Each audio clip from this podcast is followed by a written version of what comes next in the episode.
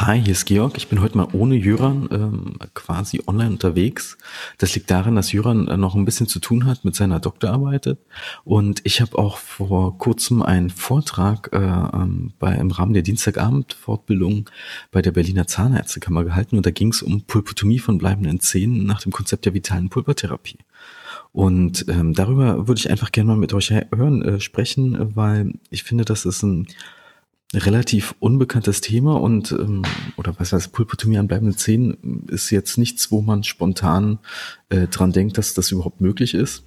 Ist komisch. Äh, nicht vor allem äh, denkt man ja in erster Linie bei einer Pulpotomie an Milchzähne.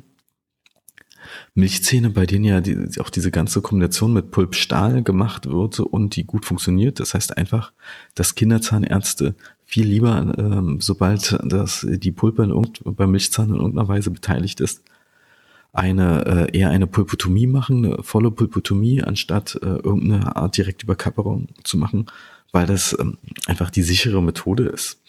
Und ähm, spannenderweise hatte ich auch in meiner Assistenzzeit in Brandenburg relativ früh Kontakt mit der Pulpotomie und zwar im Rahmen einer Schmerzbehandlung. Wir haben bei symptomatischen Zähnen, also die typische irreversible die Pulpitis-Diagnose einfach Folgendes gemacht. Wir haben gar nicht groß aufbereitet, sondern erstmal aus Zeitgründen auch primär eine hohe Pulpotomie durchgeführt, ein Ledermexpelle drauf und das mit Kavit verschlossen.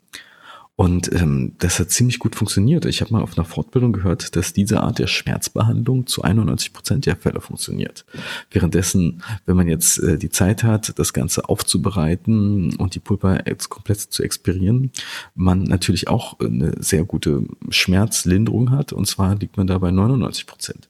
Aber diese 8 Prozent Unterschied ähm, im Erfolg hat man oft gar nicht äh, während der Behandlung. Das, das ist ja so viel Zeit dazwischen ähm, und so viel Fehler, so dass eine Pulpotomie natürlich was schön Einfaches ist. Und ich habe mich eigentlich damals schon immer gefragt, äh, denn äh, warum macht man, wenn das so gut funktioniert von der Schmerzbehandlungsseite, warum macht man da eigentlich nicht einfach irgendwas drauf?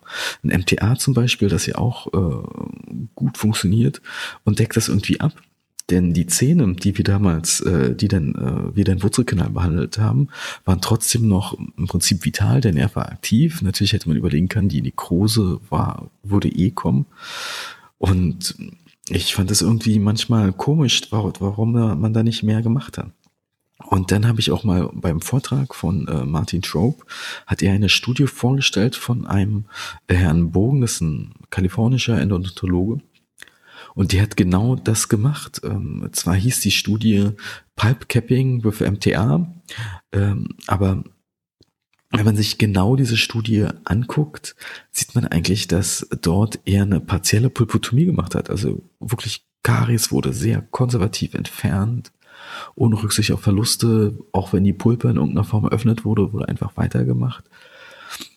Und das Ganze hat funktioniert. Er hat echt in seinen äh, gute Erfolgsraten ähm, bekommen. Also ich meine, 98 Prozent Erfolg nach teilweise vier Jahren ist schon beachtlich. Und das viel Spannendere war eigentlich, seine Recall-Quote von 92 Prozent. Und Trope hat gesagt, dass er teilweise diese Recall-Quote nur bekommen hat, weil der Bogen ein Privatdetektiv engagiert hat. Ja.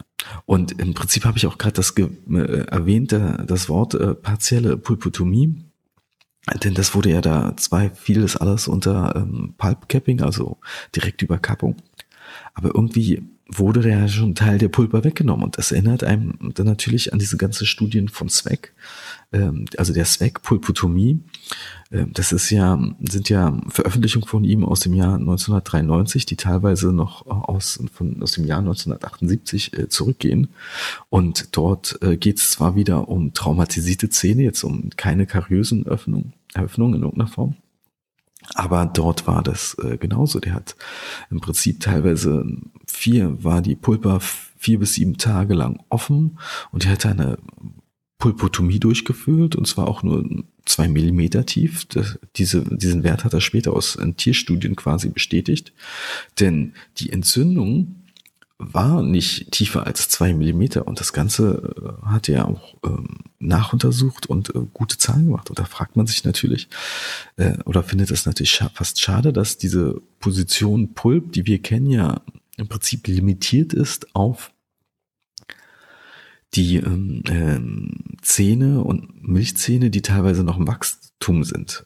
Also wir dürfen es beim Erwachsenen gar nicht abrechnen, äh, weil das Wurzelwachstum äh, schon abgeschlossen ist. Also bleibt uns eigentlich nur noch die Weber-Position P, also eine punktförmige Öffnung der Pulpe und äh, also eine klassische direkte Überkappung nötig, äh, nötig. Aber im Prinzip, ich weiß nicht, wie eure Erfahrungen mit direkten Überkappung waren, aber meine waren eigentlich nicht so gut. Liegt vielleicht auch daran, dass ich am Anfang auch wenig direkte Überkappungen mit MTA gemacht habe, sondern eher mit Calciumhydroxid, äh, also Care Life zum Beispiel.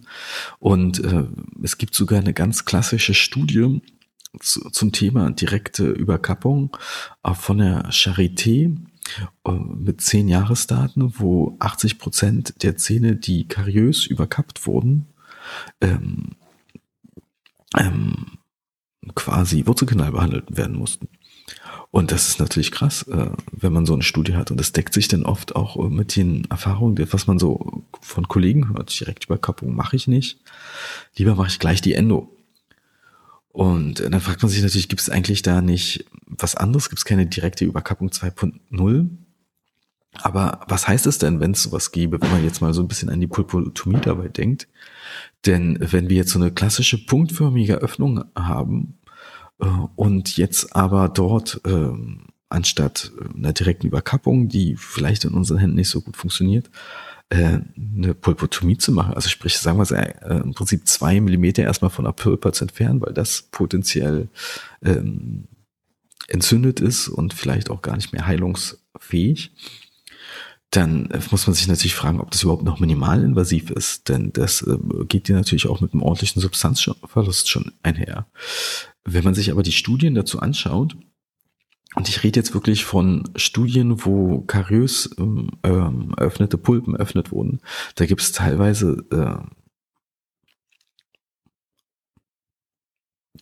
Literatur zu dem Thema, wo denn äh, eine Erfolgsquote von knapp 90, über 90 Prozent dabei rauskommt. Und wenn man denn mal genau sich äh, denn auch andere Sachen äh, anschaut im Internet, äh, zum Beispiel in der ZM, da wurde sowas auch schon erwähnt, dass äh, eine Pulpotomie im bleibenden Zahn eine Option ist und äh, Wurzelspitze-Leser, also das ist ein Blog im Internet, äh, werden äh, sich vielleicht auch daran erinnern, dass es sogar da auch mal einen Artikel dazu gab, zu Pulpotomie an, von bleibenden Zähnen. Das Ganze, das Problem ist, warum man das nicht auch auf ersten Blick findet, ist, dass oft ähm, diese ganze Pulpotomie-Geschichte oder Direktüberkappungsgeschichte mit MTA sich hinter dem, äh, unter dem Begriff ähm, ähm, vitale Pulpertherapie äh, versteckt. Also im Prinzip wird, äh, ist vitale Pulpertherapie alles, was mit der Pulper zu tun hat, ob es jetzt eine Direktüberkappung ist, eine partielle oder volle Pulpotomie. Und es verwirrt natürlich ein bisschen. Ja. Also im Prinzip was ist äh, denn diese ganze vitale Pulpertheorie? Man kann im Prinzip sagen, dass es die nicht die direkte Überkappung 2.0 ist, sondern eher ähm, eine Überkappung, bei dem man 2,0 Millimeter der Pulper äh, entfernt und dann aber auch mit einem geeigneten Material abdeckt, und zwar mit MTA. Und ähm, im Prinzip werden viele gleich natürlich sagen, Mensch, ähm, im Gegensatz zu Calciumhydroxid ist natürlich MTA richtig teuer und ähm, oft ist es auch so, dass da bestimmte Preise dann auch im Kopf meistens oft meistens ist es ja für das ProRoot MTA, das ja das erste kommerziell verfügbare MTA auf dem deutschen Markt war, dass ja pro Packung 66 Euro kostet. Ja, aber im Prinzip ähm, gibt es ja mittlerweile mehrere MTA-Hersteller und so viele, dass es sich lohnt, fast ja auch mal bei Google reinzuschauen und einzugeben MTA-Preisvergleich, um zu sehen, was rauskommt. Oder man geht auch gleich zu aera-online.de. Äh, wenn ihr die Seite noch nicht kennt, die Aera-Seite, dann hat sich dieser Podcast schon für euch heute gelohnt. Denn das ist quasi was wie Idealo, eine Preissuchmaschine für zahnmedizinische Produkte. Und dort bekommt man gleich ganz viele ähm, verschiedene Hersteller, zum Beispiel um ein paar zu nennen. ProRoot MTA, dann äh, gibt es ein MTA Rapid, dann Harvard MTA Caps, Ledermix MTA. Und ähm, alles zu verschiedenen Preisen und äh, Packungen. Und ähm, wenn man sich äh, zurück zur BEMA-Position P geht, äh, die ist ja auch nur mit sechs Punkten bewertet, was knapp fünf Euro sind. Und da muss man natürlich genauer schauen, um dann überhaupt äh, MTA sich vielleicht rauszusuchen, wo man überhaupt äh, quasi nicht so viel Verlust macht. Ja. Und da gibt es sogar ein paar, um jetzt einfach mal zwei zu nennen, wäre man da bei dem Schweizer MTA von Mizem oder dem MTA äh, Plus. Das ist ein polnischer Hersteller. Äh, da ist man eher in dem 5-Euro-Bereich. Ja, und im Prinzip kann man auch dieses ganze vitale Pulpertherapie auch als äh, Behandlungskonzept nutzen. Also nicht nur für die traumatischen öffneten Pulpen bei Unfällen, die ja zum Glück sehr selten in der normalen Praxis vorkommen, sondern es geht ja eher um diese äh, kariöse öffnenden Pulpen oder nennen wir sie Pulpen, die wir während der Behandlung eröffnet haben. Iatrogene öffnete Pulpen. Ich will nicht immer sagen, nicht kariös. Für im Prinzip war ein Zahnarzt ja vorher in irgendeiner Form dran. Und natürlich ist auch wichtig, äh, zu wissen, wenn man sowas äh, endet, wie rechnet man, man das ab und, äh, und ähm, viel wichtiger ist eigentlich, wie ist das Vorgehen denn bei so einer Sache? Ähm, also angenommen, ihr habt eine tiefe Karies vor euch und ähm, und äh, oder vielleicht nicht nur eine tiefe Karies, sondern einfach einen Füllungsaustausch, so eine Routine gemacht und plötzlich ähm, leuchtet euch die Pulpe entgegen. Das ist natürlich wichtig, dass man äh, erstmal dafür sorgt, dass idealerweise schon Kofferdamm liegt. Also ich arbeite ja eh äh, im Prinzip nur mit Kofferdamm, somit ist es bei mir kein Problem. Und dass man natürlich diesen Kofferdamm äh, natürlich auch so behandelt, dass man jetzt nicht noch weitere Keime reinbringt. Das heißt, wenn die Kariesentfernung ähm, ähm, vollzogen wurde, muss man dann einfach mal alles nochmal mit dem CX-Gel oder CX-Spülung, zwei Prozent, ähm, so ein bisschen äh, desinfizieren, damit man aseptisch arbeiten kann.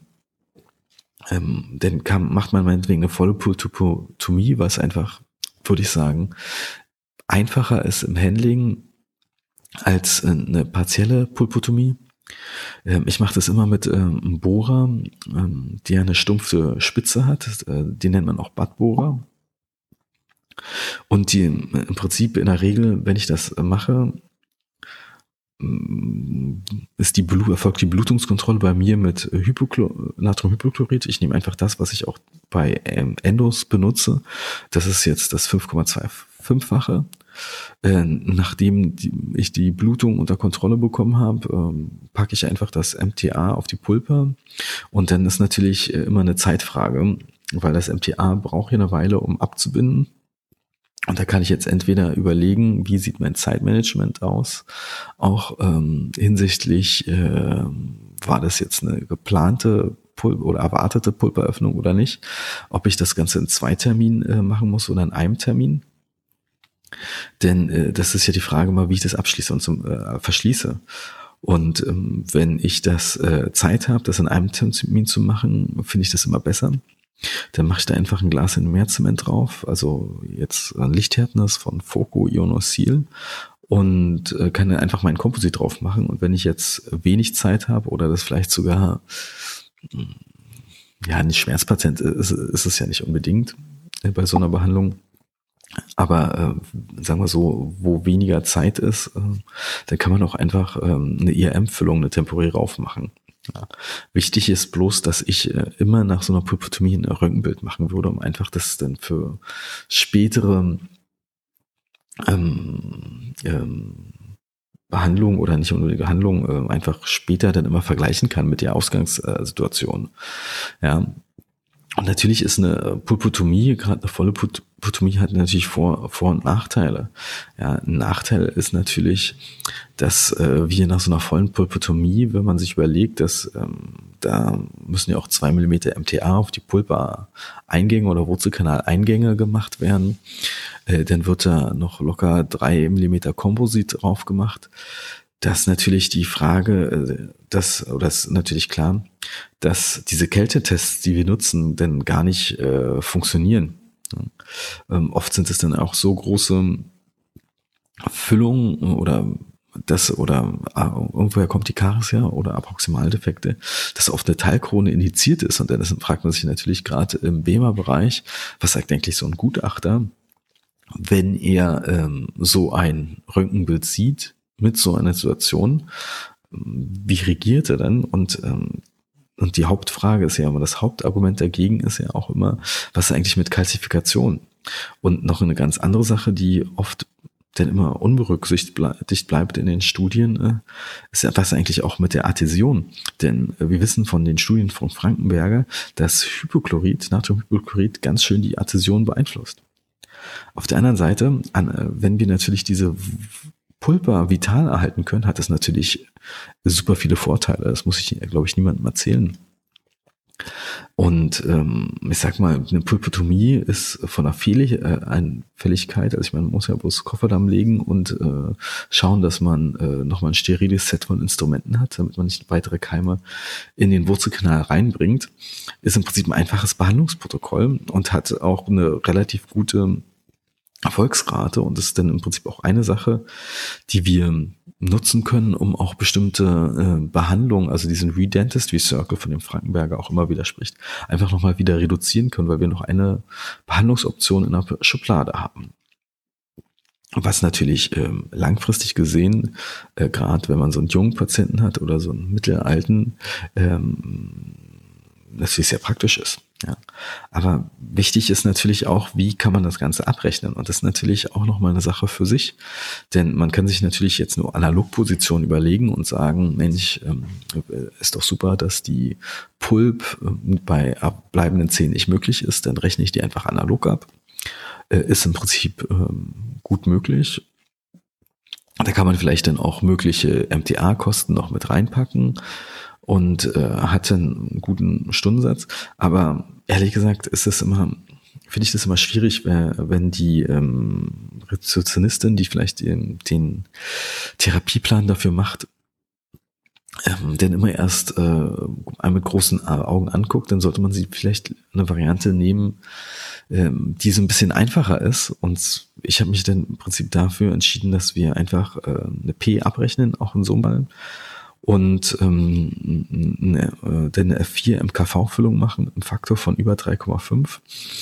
Und ähm, dadurch äh, kommen wir dann auf ähm, unser Honorar, das wir dafür brauchen.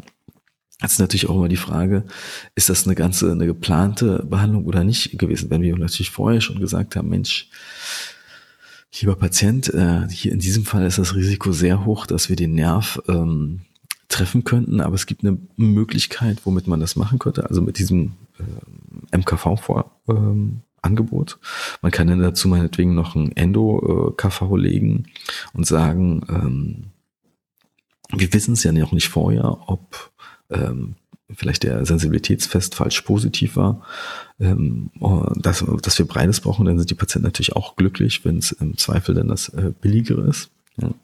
Aber wenn es natürlich auch wie soll ich sagen, so ein bisschen ungeplant war, es ist natürlich gut, wenn man in zwei Terminen arbeiten kann und dann nach dem ersten Termin dann im Prinzip erstmal eine provisorische Füllung drauf machen und sagt, ähm, dass es einen neuen entstandenen Befund gab und wir brauchen jetzt dieses Material, um den Zahn äh, fest zu verschließen können. Oder? Ja, und dann ist natürlich immer die Frage, ich habe bisher immer probiert, eher von symptomatischen Zähnen zu sprechen oder asymptomatischen Zähnen. Aber was denn die, die genaue Diagnose? Denn ist es eine reversible Pulpitis oder eine irreversible Pulpitis? Und gerade wenn es so eine ungeplante Aktion war, dann weiß man das vielleicht nicht äh, vorher, weil man nicht unbedingt bei jedem Standardfüllungsaustausch vorher einen Sensibilitätstest gemacht hat. Und die Frage ist natürlich, geht das Ganze eigentlich auch bei einer irreversiblen Pulpitis? Können wir eine Pulpotomie machen an einem Zahn mit einer irreversiblen Pulpitis? Und das ist natürlich schön, wenn man äh, Studien dazu hat. Und es gibt da sogar welche aus Iran. Man mag es gar nicht glauben, aber die Iraner sind da sehr führend in der Sache anscheinend. Und die haben zum Beispiel zwei Jahresresultate äh, äh, veröffentlicht von genau so einer Sache, vitaler Pulpertheorie in permanenten Molaren mit irreversibler Pulpitis.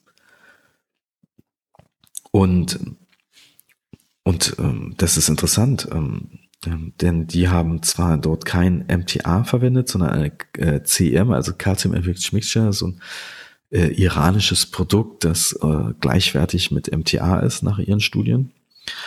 Und ähm, haben eigentlich ganz gute äh, Recall-Raten von 66 äh, Prozent ähm, und eine Erfolgsrate für diese Behandlung, also Pulpotomie bei irreversible Pulpitis von knapp 80 Prozent Erfolg. Und das Ganze hatten, äh, das haben sie auch in ihren Fünfjahresdaten äh, bestätigt.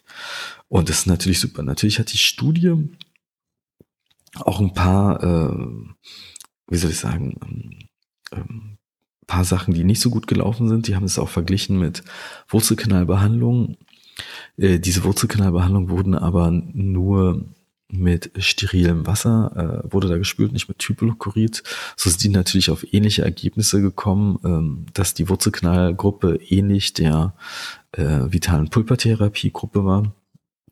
Und es ist natürlich anscheinend auch ein bisschen, um das Material äh, CEM zu pushen, aber ich glaube, das ist gar nicht auf dem deutschen Markt erhältlich. Somit ähm, ist es ähm, jetzt auch erstmal nicht so wichtig, aber es ist schon spannend, das, äh, was es da gibt. Die Frage ist ja auch immer, wenn man so eine volle Pulpotomie durchführt, wie sieht es eigentlich aus mit der Blutungskontrolle? Ja, und im Prinzip gibt es da grob ähm, äh, fünf Möglichkeiten. Die Klassiker sind, die man aus der Kinderzahnmedizin kennt, sind eigentlich Hypo und Eisen-3-Sulfat. Man kann im Prinzip sagen, funktionieren beide gut, wobei, wenn man in die Studien schaut, ist hat Hypo anscheinend etwa oder etwas weniger postoperative Sensibilitäten als als um Dreisulfat. Wer, ähm, dann gibt es natürlich noch ähm, Kochsalz, dass man einfach mit Kochsalz die Blutung stillt, weil es ein Kochsalzgetränktes Pellet auf die Wunde trä trägt, zehn Minuten wartet, bis das von allein stillt. Ist natürlich eine Sache, die wahrscheinlich äh, sehr praktisch ist, wenn man es adhäsionsmäßig geht, nämlich denn Kochsalz ähm, stört jetzt nicht die Adhäsion in irgendeiner Form, im Gegensatz zu Hypo- und Eisen-3-Sulfat vielleicht. Ähm, aber das ist natürlich zehn Minuten warten, ist ja oft klinisch gar nicht drin. Somit fällt es ja fast schon raus. Dann äh, gibt es natürlich noch ein Anästhetikum. Trope empfiehlt zum Beispiel, äh, einfach in so Fällen 1 zu 100.000 zu spritzen und dann äh, ähm, hat man kaum Probleme mit der Blutung. Finde ich auch ganz interessant. Vielleicht gerade, wenn man es intravenös macht, aber äh, man sollte am besten nicht auf die Idee kommen, das Ganze äh, intrakanaliert zu machen, weil es dort Drucknekrosen geben könnte, die dann wieder eine Nekrose der Pulver, äh, Pulpa hervorrufen können. Was schade ist. Ähm, ich ich habe so ein bisschen das Problem, dass mein Standard-Anästhetikum immer 1 zu 200.000 ist. Oh, ich muss das mal ein bisschen mehr äh, testen in den nächsten Fällen, Pulpotomie-Fällen, die ich äh, in der Zukunft vielleicht habe, ob äh, 1 zu 100.000 einfach das Bessere ist. Und äh, dann gibt es ja natürlich äh, noch eine Option 5 für die Blutungskontrolle, die auch in keiner äh, groß in der Literatur gar nicht erwähnt wird. Das war das MTA selber, wenn man sich überlegt, dass MTA äh, ja im Prinzip ähm, im Bau teilweise für den Bau von Bohrinseln verwenden wird, äh, weil es so äh, flüssigkeitsliebend ist, müsste man doch eigentlich auch das vielleicht sogar als ähm, äh, Blutungsstillung einsetzen können. Aber es ist natürlich immer das Problem, dass es, ähm, dass man äh, denn MTA bräuchte, das relativ schnell ähm, anzieht oder äh, fest wird, so dass man das auch wirklich als Blutstillung nutzen könnte. Und die Frage ist natürlich immer, spielt das Alter der Patienten denn überhaupt eine Rolle? Im Prinzip gibt es ja äh, Prinzip den den Standardsatz, dass man es am besten bei jungen Patienten machen sollte. So steht es auch in der BEMA Position P so ein bisschen drin.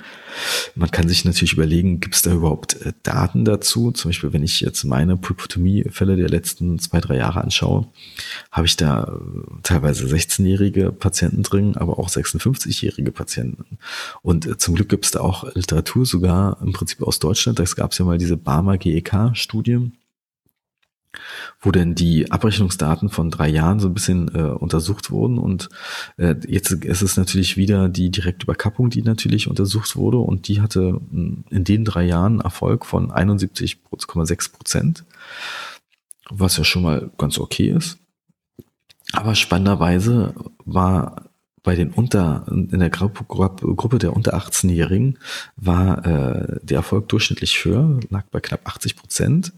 Und wiederum bei den über 85-Jährigen war äh, die, die Erfolgsrate auch bei 81 Prozent, so dass man sich natürlich jetzt überlegen kann.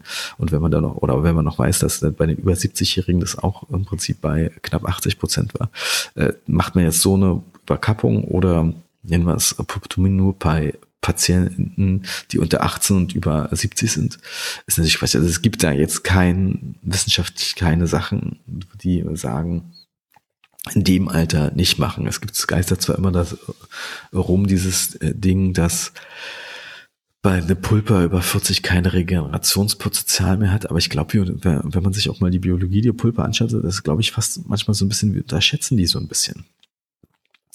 Aber die beste Studie, die oder die eine sehr schöne Studie, die eigentlich genau das Problem anspricht, dass äh, wir eigentlich in der täglichen Praxis haben. Äh, es kommt aus Thailand von Aquila, vitale Pulpertherapie in permanenten äh, Zähnen mit äh, kariös öffnenden Pulper, systematisches Review. Und da gibt es interessante ähm, Feststellungen da drin, dass die direkte Überkappung nach drei Jahren Erfolg von knapp 73 Prozent hat, was sich wieder mit unseren statistischen Daten der Barmer GEK-Studie deckt. Ähm, Im Prinzip, das sind eigentlich jetzt keine schlechten Daten, aber es ist eigentlich nicht so super, so dass man immer wieder sagen könnte, wenn ja, mein Gott, meine Vitale Endo hat über 90 Prozent Erfolg, dann mache ich lieber die als eine direkte Überkappung und habe automatisch 20, äh, fast 20 Prozent mehr Erfolg. Aber in derselben Studie wird auch die partielle und die volle Pulpotomie angesprochen und die haben diese über 90 Prozent Erfolg, die man haben will. Und interessanterweise, dass partielle und volle Pulpotomie die gleiche Erfolgsrate haben. Natürlich ähm, ist es, wenn man sich die ganze Literatur zu vitaler Pulpertherapie, Pulpotomie bei bleibenden Zähnen anguckt, ist es immer so, dass es am Ende immer so ein bisschen auf dieser Case Report Ebene ist. Und äh, es geht ja sogar weiter, dass man sich äh, da ja nicht mal sicher ist, welches Material man nun sehen soll. Denn äh, warum sollte man jetzt MTA nehmen? Denn es gibt genügend Studien, die zeigen, dass es kein, statistisch keinen Unterschied zwischen MTA und Calciumhydroxid gibt. Aber was natürlich auch klar ist, dass MTA ist ja zum Beispiel auch erst seit äh, Mitte der 90er kommerziell auf dem Markt verfügbar und erst seitdem gibt's äh, Studien zu dem äh, Thema. Und es ist ja sehr hydrophil, immer an die Bohrinseln denken, die damit gebohrt werden. Und wenn es abgebunden ist, auch wahnsinnig stabil. Ja, und ich denke, das ist das Wichtigste, dass dann auch wenn es so stabil ist, dass wir kein Leakage mehr haben. Und ähm, und wenn wir kein Leakage haben, wird, äh, die, wird unsere ganze äh, Eingriff in die Pulpe natürlich äh, langfristig mehr Erfolg haben. Äh, es, MTA soll jetzt auch eine bessere Dentinbrücke bilden und weniger Nekrose als Calciumhydroxid, aber das ist wahrscheinlich ein bisschen akademisch. Ähm, Mente hat es in einer 2014er Studie auch direkt Vergleichungen wieder im Überkapp, äh, direkten Überkappungs Bereich. Dort hat er ziemlich gute äh, Daten für direkte Überkappung mit MTA äh, und die waren sogar bei ihm besser als äh, mit Calciumhydroxid. Und er empfiehlt sogar in seiner Studie, dass äh, man am besten auch die Restauration, also den Kompositverschluss äh, in derselben Sitzung macht. Äh, ist natürlich sehr spannend, dass äh, das wahrscheinlich in die Richtung gehen wird, dass MTA das bessere Überkappungsmaterial ist als Calciumhydroxid. Aber MTA selber hat ja auch wiederum paar Nachteile. Im Prinzip äh, steht in jeder ähm, Studie darum, dass es teuer ist. Äh, Verfärbungen sind ein Problem und äh, dann werden auch immer wieder Kalzifikationen erwähnt.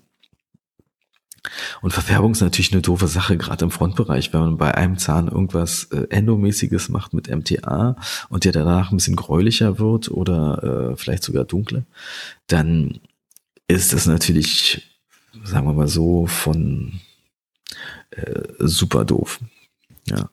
Und ähm, mittlerweile geht man deshalb äh, so weit, also auch, weil man eine Zeit lang dachte man ja, dass das Bariumsulfat das der Auslöser dafür ist. Und dann gab es ja das Schweizer MTA, das extra kein äh, Röntgenopaker drin hat und teilweise soll es da auch äh, Verfärbung äh, geben, so dass man mittlerweile eher bei diesen Biokeramiken gelandet ist, dass man die in der Front verwenden sollte. Aber das ist fast ein Thema für sich. Ja, lassen wir uns erstmal über die Kalzifikation sprechen. Und da muss man dann zum Beispiel immer ganz genau in die Studien reinschauen. Und in vielen steht es ja auch gar nicht, das ist ja immer das Doofe. Man könnte jetzt zum Beispiel bei manchen Studien von Deutschen, könnte man die vielleicht direkt fragen und eine Antwort bekommen. Aber äh, wenn man zum Beispiel in der, in der Bogenstudie von 2008 reinschaut, steht direkt drin, dass ähm, in zehn Prozent der Fälle äh, haben sie irgendeine Form von Kalzifikation gefunden. Aber zehn Prozent ist ja fast gar nichts, weil 90 Prozent der Fälle äh, hatte man überhaupt keine Probleme mit Kalzifikation. Ja. Und äh, oft wird ja auch der Preis von MTA als Problem genommen. Und es liegt daran, dass im Prinzip das erste kommerzielle verfügbare MTA auf dem deutschen Markt, das ProRoot, das kostet ja pro Gramm 66 Euro, was natürlich ordentlich ist. Ja, ähm, es gibt es in 0,5 äh, Gramm Packungen, so dass man bei 33 Euro ist. Also sind alles Preise immer mit Mehrwertsteuer natürlich. Und ähm, es gibt natürlich des Weiteren das Schweizer MTA. Das, da ist man schon beim Grammpreis von äh, 19 Euro, was natürlich viel interessanter ist. Und äh, das gibt es in so kleinen Kapseln.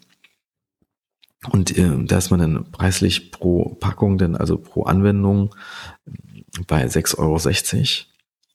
Und ich hatte es auch schon mal vorher angesprochen, das polnische MTA, das MTA Plus, das ist zwar auf ein Gramm gerechnet wieder relativ teuer bei 30 Euro, aber die machen noch kleinere äh, Abpackungen. Jede einzelne Dosis bei denen hat 0,14 Gramm, sodass die dann auf einen Preis pro Anwendung von 4,32 Euro kommen.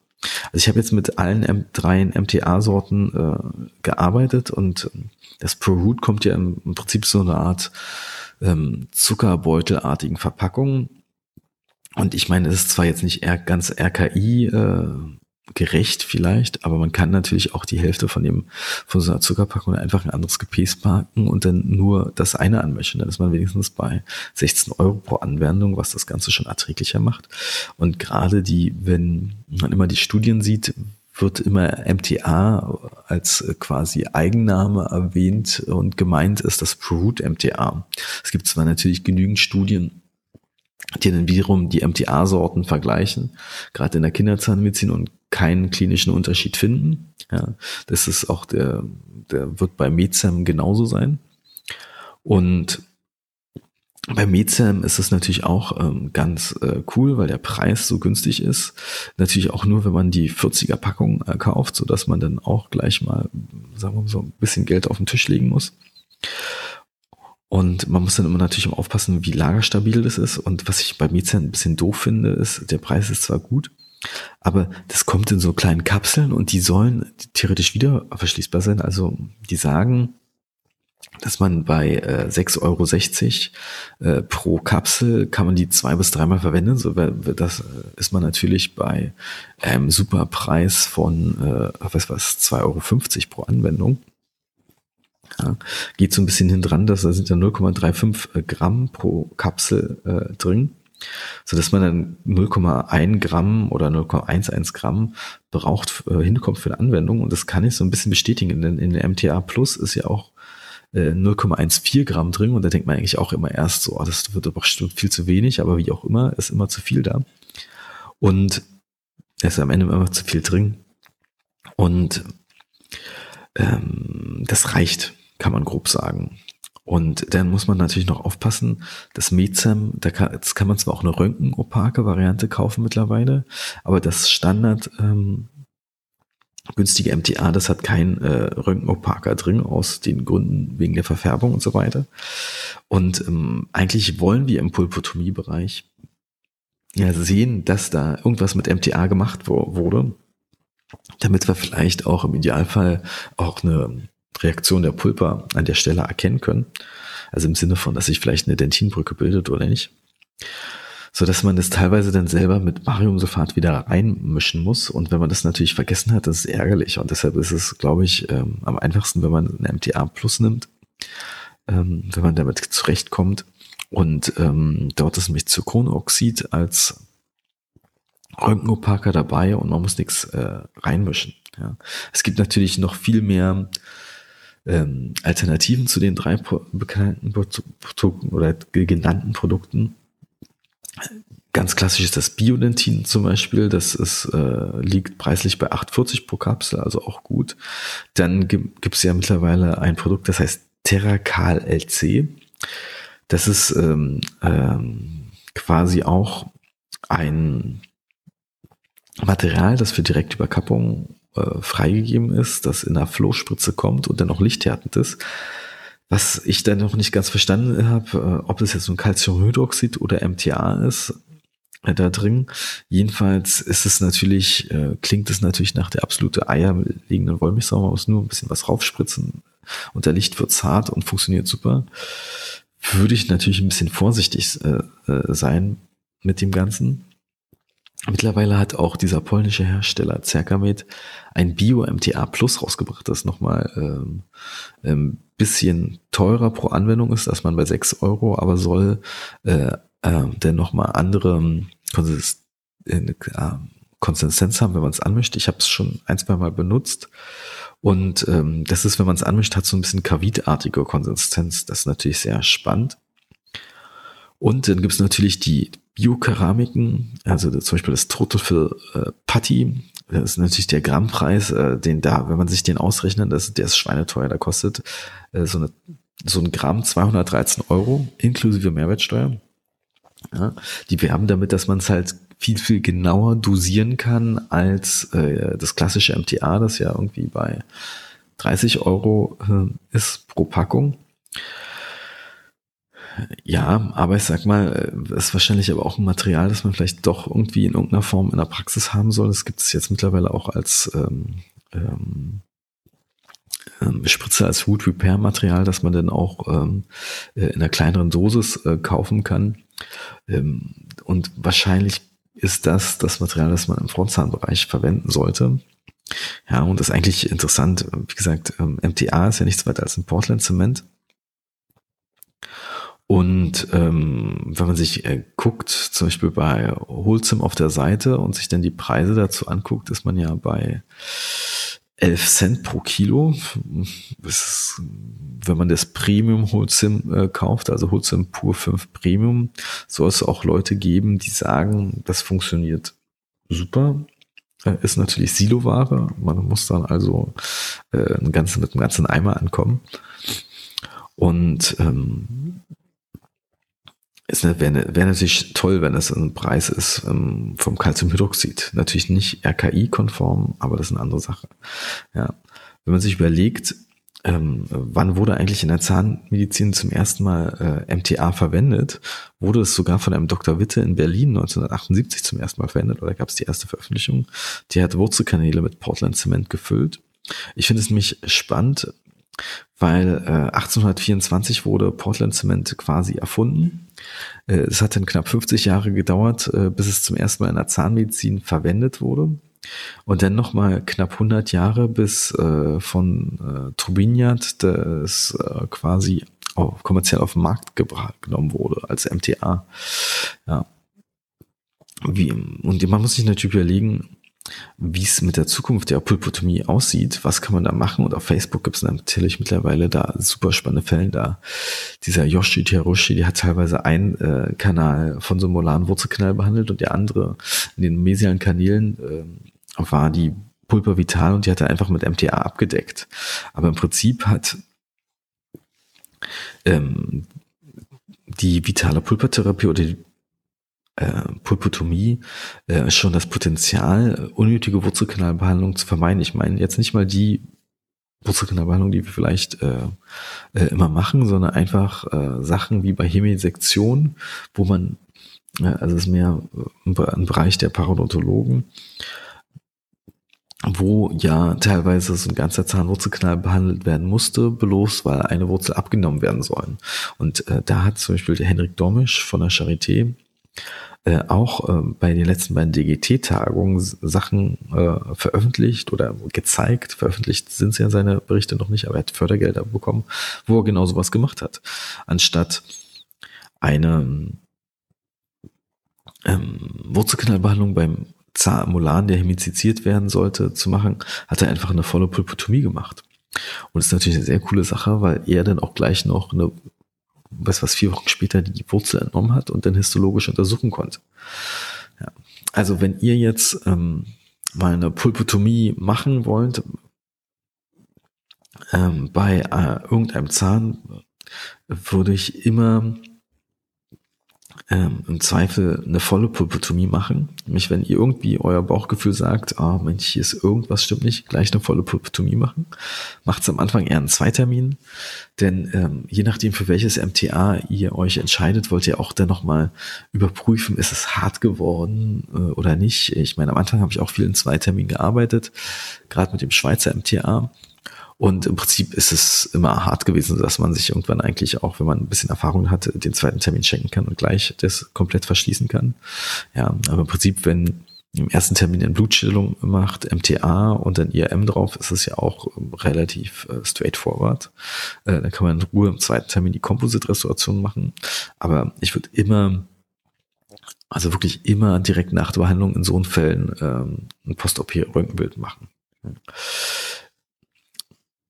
natürlich, äh, ich habe jetzt jetzt primär nur über Pulpotomie geredet. Hm, äh, man darf auch dran denken, mittlerweile ist ja vollkommen okay, auch bei asymptomatischen Fällen, äh, bei einer tiefen Karies kann man auch äh, schauen, dass man das hm, alles selektiv entfernt und dann vielleicht die Bereiche nahe der Pulpa gar nicht erst so groß berührt. Deshalb finde ich es auch umso wichtiger, dass man das äh, nicht als analog Pulpotomie abrechnet, nämlich dann ist man fast gezwungen, ähm, wie soll ich sagen, fast ge gezwungen vom Honorar manchmal eine Pulpotomie durchführen zu wollen.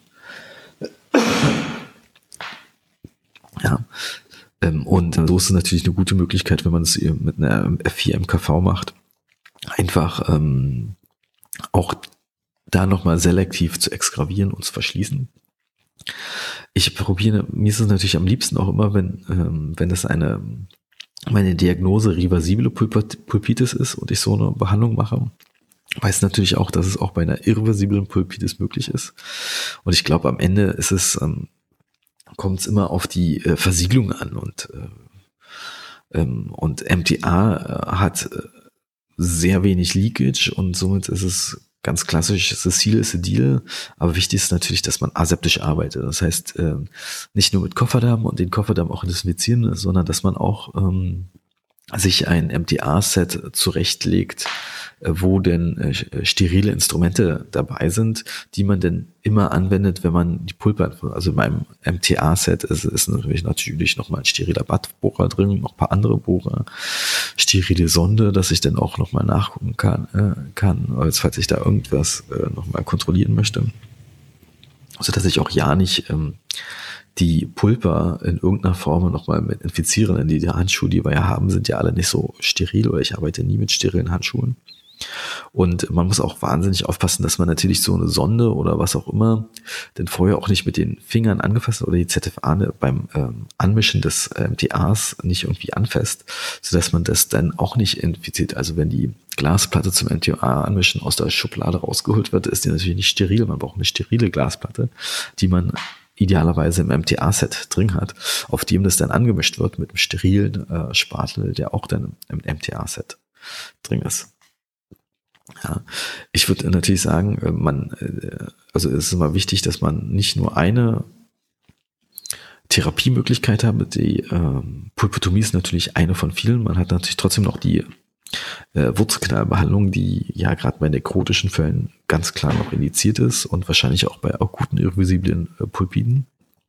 Ja, aber wie gesagt, ähm, diese, die ganze Vollpulptomie oder partielle Pulpotomie schließt natürlich eine schöne Lücke und, oder gibt uns eine weitere Behandlungsoption, die wir in der Schublade haben. Direkte Überkappung kann natürlich auch nochmal äh, indiziert sein.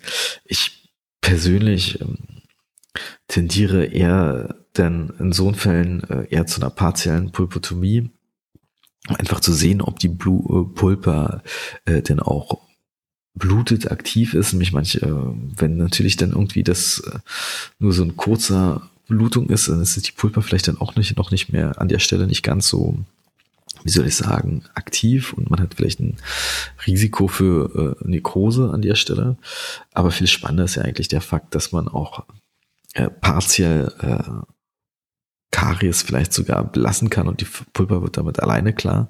ist natürlich immer die Frage, wie symptomatisch war das Ganze vorher? Auf der anderen Seite, wenn so ein Zahn eine große Karies hatte, äh, es ist jetzt nicht verwunderlich, wenn er in irgendeiner Form symptomatisch äh, war, weil so eine Karies ist ja ein großer Schweizer Käse, wenn man so will, und der reizt schon mal die Pulpa und wenn man eine dichte Füllung drauf hat, kann es schon funktionieren.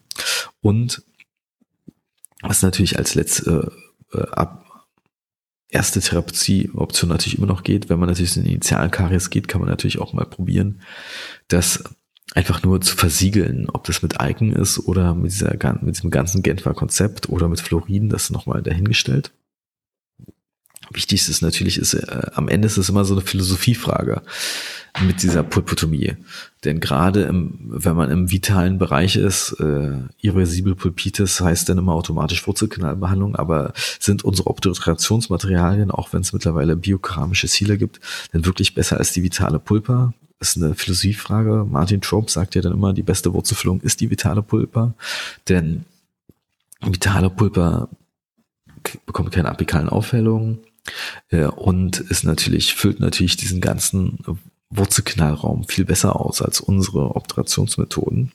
Und man kann im Prinzip auch sagen, dass ähm, Zähne jetzt nicht gerade von Gutta-Percha-Füllung träumen.